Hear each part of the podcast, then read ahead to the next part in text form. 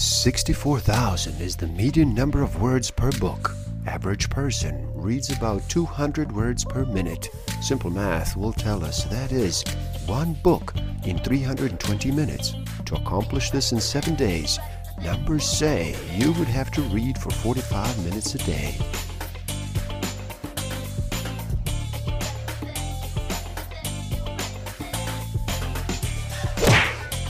Don't forget to subscribe, hit that notification button, like, comment, and share. Enjoy. Hello, and happy day. How does slowing down sound to you today? Would you like to reduce the noise for just a bit? Are you ready to make a choice and decide to listen? My name is Igor SF Walker. I am here to remind people to slow down, to reduce the noise, to walk their lives into a natural flow. Welcome back to the Book of the Week series. Every week, as I read another amazing title, I share it with the world. Today, we look at Being and Nothingness by Jean Paul Sartre. In this video, we look at some of Sartre's most provocative formulations, which are no mere par- paradox mongering. The human being is what it is not. In the sense that as agent, I am my relation to my unrealized possibilities, the action I am embarked on but have not completed, and is not what it is, in a sense that in adopting the standpoint of freedom to my possibilities, I posit my differences from my past and the facticities of my situation, which make up what I am so far. Stick around till the end. I will share with you some tools I haven't used that will help you tremendously in this game of life. Discover a way to find out what actually motivates you, what innate human need is driving all of your decisions and your behavior. I will share some tools to improve your self awareness, social awareness, self management, and relationship management. Being and nothingness is not only about human freedom, it is a text that it is plainly obsessed with the question of freedom and its meaning, and it organizes all its many topics around it. In relation to freedom, it is less concerned about solving the traditional problem of freedom and determinism, and more concerned about understanding what is contained in the ordinary assumption of human freedom and the variety of ways it manifests itself. For itself's being is knowledge of being. But we will add that there is a being to that knowledge. The for itself's being is identical with the being of knowledge. But that is not because knowledge is the measure of being, but because the for itself becomes acquainted with what it is by the in itself. Or, in other words, because it is, in its being, a relation to being. Knowledge is nothing other than the presence of being to the for itself. And the for itself is only the nothing that actualizes this presence. In this way, knowledge is in essence an ecstatic being, and it thereby merges into the for itself's ecstatic being. The for itself does not exist in order subsequently to know, nor can we say that it is only is insofar as it knows or is known, as that would make being disappear into an ordered infinity of particular instances of knowledge.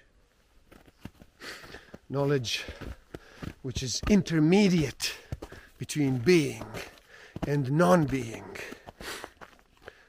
directs me to absolute being when I want it to be subjective.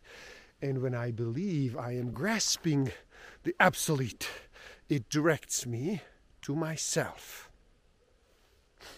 The very meaning of knowledge is what it is not, and is not what it is. For to know being as it is, it would be necessary to be that being. But there's only an as it is, because I'm not the being that I know. And if I were to become it, the as it is would vanish, and I would no longer be able to even to think it. The realist who believes he apprehends the other through his body considers therefore that he is separate from the other. As one body from another body, which means that the ontological meaning of the negation contained in the judgment, I am not Paul, is of the same type as of the negation containing the judgment, the table is not the chair.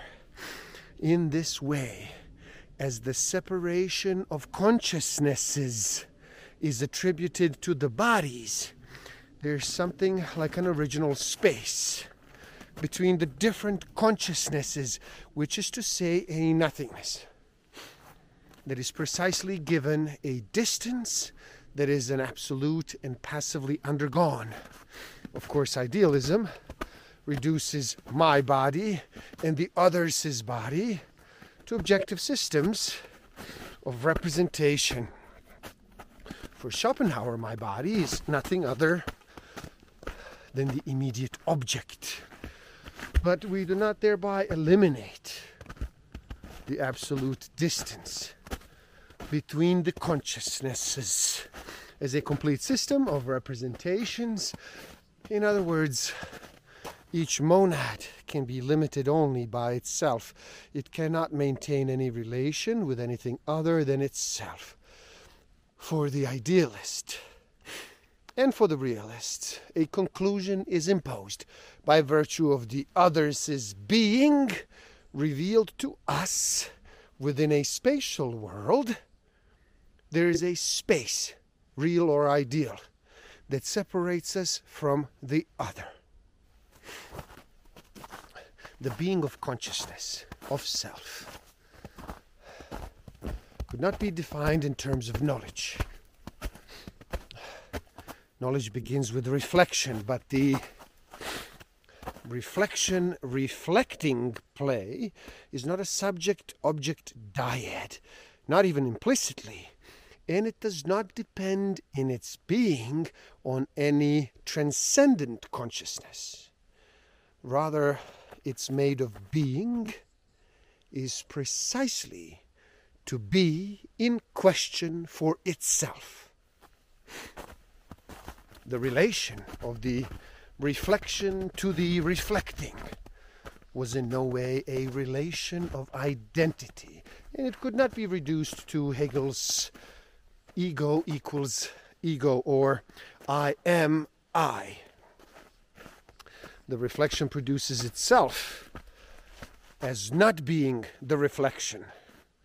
Where what we have here is a being that annihilates itself in its being and which tries in vain to merge into itself as itself. We succeeded in ridding the pure, unreflected consciousness of the transcendental I that was obscuring it. And we showed that ipseity, the foundation of personal existence, was entirely different from an ego or an ego's reference to itself. Therefore, there could be no question to defining consciousness in terms of transcendental egology. In brief, consciousness is a concrete and a sui generis being, not an abstract and an unjustifiable relation of identity. It is ipseity and not the site of an opaque and pointless ego. Its being allows transcendental reflection to reach it, and there is a truth of consciousness that does not depend on the other, but consciousness's very being, as independent of knowledge, pre exists its truth. It is being. That is the measure of truth, because the truth of a reflective intuition is measured by its conformity to being. Consciousness was there before being known. If therefore consciousness affirms itself in the face of the other, it is because it lays claim to the recognition of its being and not of an abstract truth.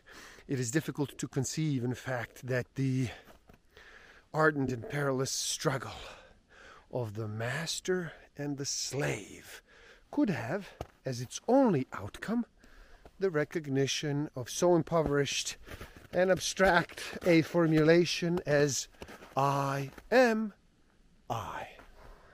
Our relation is not a frontal opposition. Rather, it is an interdependence alongside, insofar as I make it the case that a world exists as a structure of equipment of which I make use for the purpose of my human reality. I come to be determined in my being by a being who makes it the case that the same world exists as a structure of equipment for the purpose of his reality. I recognize myself as responsible for my objecthood. I place the emphasis on my responsibility and I accept it. In a sense, therefore, pride is the first instant resignation. In order to be proud of being that, it is necessary for me first to be resigned to being only that. It is a matter, therefore, of an initial reaction to shame. And it is already a reaction of flight and bad faith, because without ceasing to regard the other as a subject, I try to apprehend myself as affecting the other through my objecthood. In brief, there are two authentic attitudes the one through which I recognize the other as the subject through whom I come to objecthood. That is shame. And the one through which I apprehend myself as the free project through which the other comes to other being, now that is pride for the affirmation of my freedom in the face of the object other. But pride or vanity is a feeling that lacks equilibrium and is in bad faith. The totality of implements is the exact correlative to my possibilities. As I am my possibilities, the order of implements within the world is the image projected into the in itself of my possibilities, i.e., the image of what I am. But I can never decipher this worldly image. I adapt to it in and through my action. The other, insofar as he is a subject finds himself similarly committed within his image. But as so far as I grasp him as an object, on the contrary, it is this worldly image that leaps to sight. The other becomes the instrument who is defined by his relation with all the other instruments I am ordering, an ordering of my implements, which is enclosed within the order that I impose on these implements. To grasp the other is to grasp the enclosed order and to relate it to a central absence or interiority. It is to define this absence as a frozen flowing away of the objects in my world toward a determinate object in my universe. In this way, the world announces the other to me in his totality and as a totality. If, in fact, in effect, I do not manage to apprehend myself as an object in reflection, but only as a quasi object. It is because I am the object that I want to apprehend. I have the nothingness that separates me from myself to be. I cannot escape my ipseity, nor can I take up a point of view on myself in this way? I do not manage to actualize myself as being or grasp myself in the form there is. My retrieval fails because the retrieving part stands in relation to itself as what is retrieved. Everything that is true of me is true of the other. While I attempt to free myself from the other's hold, the other tries to free himself from mine. While I try to enslave the other, the other tries to enslave me.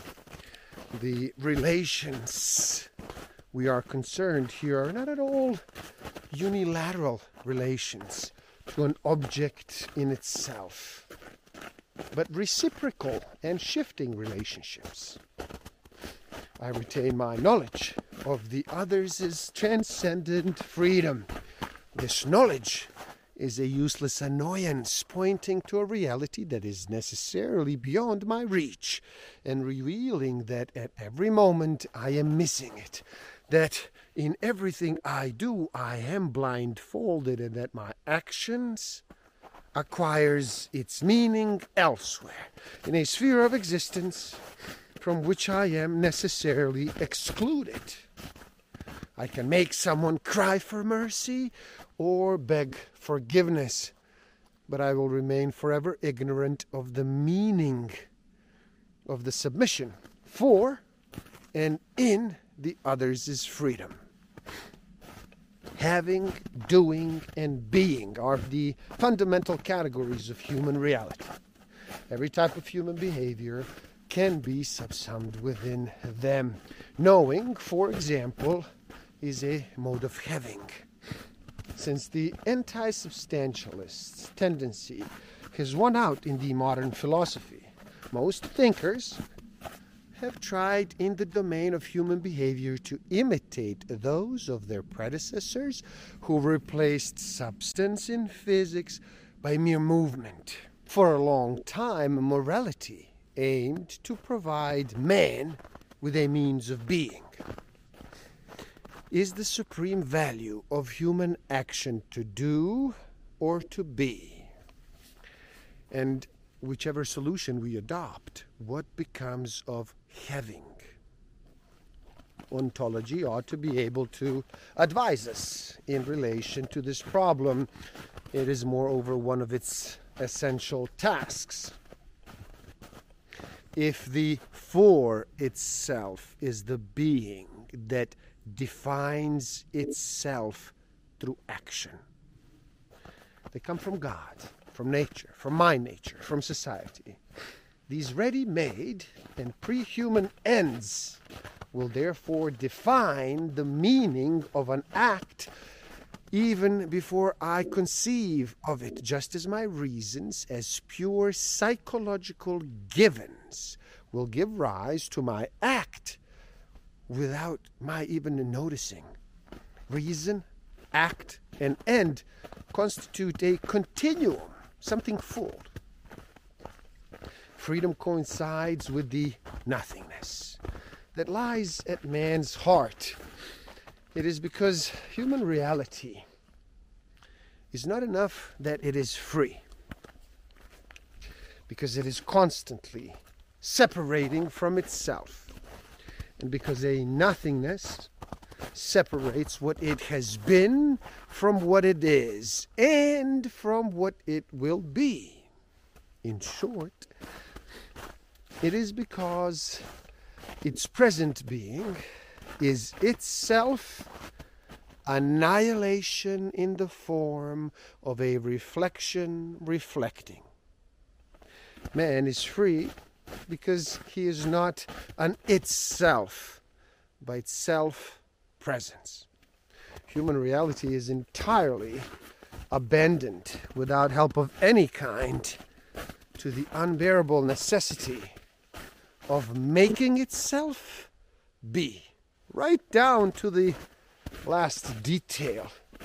In this way, freedom is not a being, it is a man's being, his nothingness of being since the intention is a choice of the end.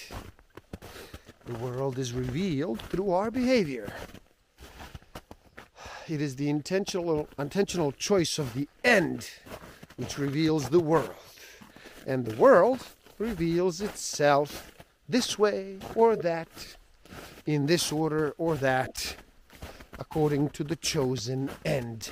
The end which lights up the world is a state of the world to be obtained, but not already in existence. Empirical and existential psychoanalysis both look for a fundamental attitude in a situation when it cannot be expressed through simple and logical definition because it is prior to any logic and which demands to be reconstructed in terms of the laws of specific synthesis.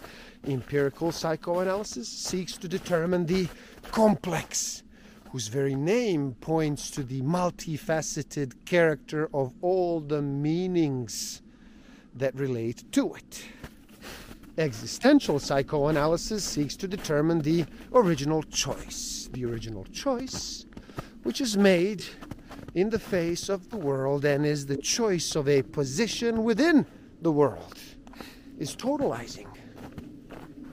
Like the complex, the original choice is prior to logic. It chooses the person's attitude in relation to logic and principles and interrogating it. Therefore, there can be no question of conforming to logic. The original choice gathers together the totality of existent with a pre-logical synthesis and as such is the center of reference for an infinite number of multifaceted meanings. Reflection represents the project's duplication as it turns back on itself to find itself at least as a project. And through the failure of this project itself, an amplification of the annihilation hiatus. The cardinal categories of human reality, doing and having, are reduced immediately or immediately to the project of being. Finally, the plurality of each and every one may be interpreted as a last attempt at self foundation, which leads to the radical separation between being and the consciousness of being. Consciousness is, in fact, the project to find itself, i.e., to attain the dignity of the in itself for itself or the in itself that is its own cause. And there you have it being and nothingness.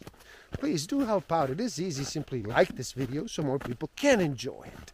share it too and spread the word. Leave a comment and share your thoughts. Subscribe to my channel and stay up to date. And the link to this book is in the description below. So buy it, read, never stop learning, especially learning about yourself and nature. So gift yourself by taking the free human needs test on my website and find out what actually motivates you. What innate human need is driving all of your decisions and your behavior. And if you feel you are ready to improve your self awareness, social awareness, self management, and relationship management even further, do check out my Master of Life Awareness program. The links are in the description below. Thank you. Love and respect.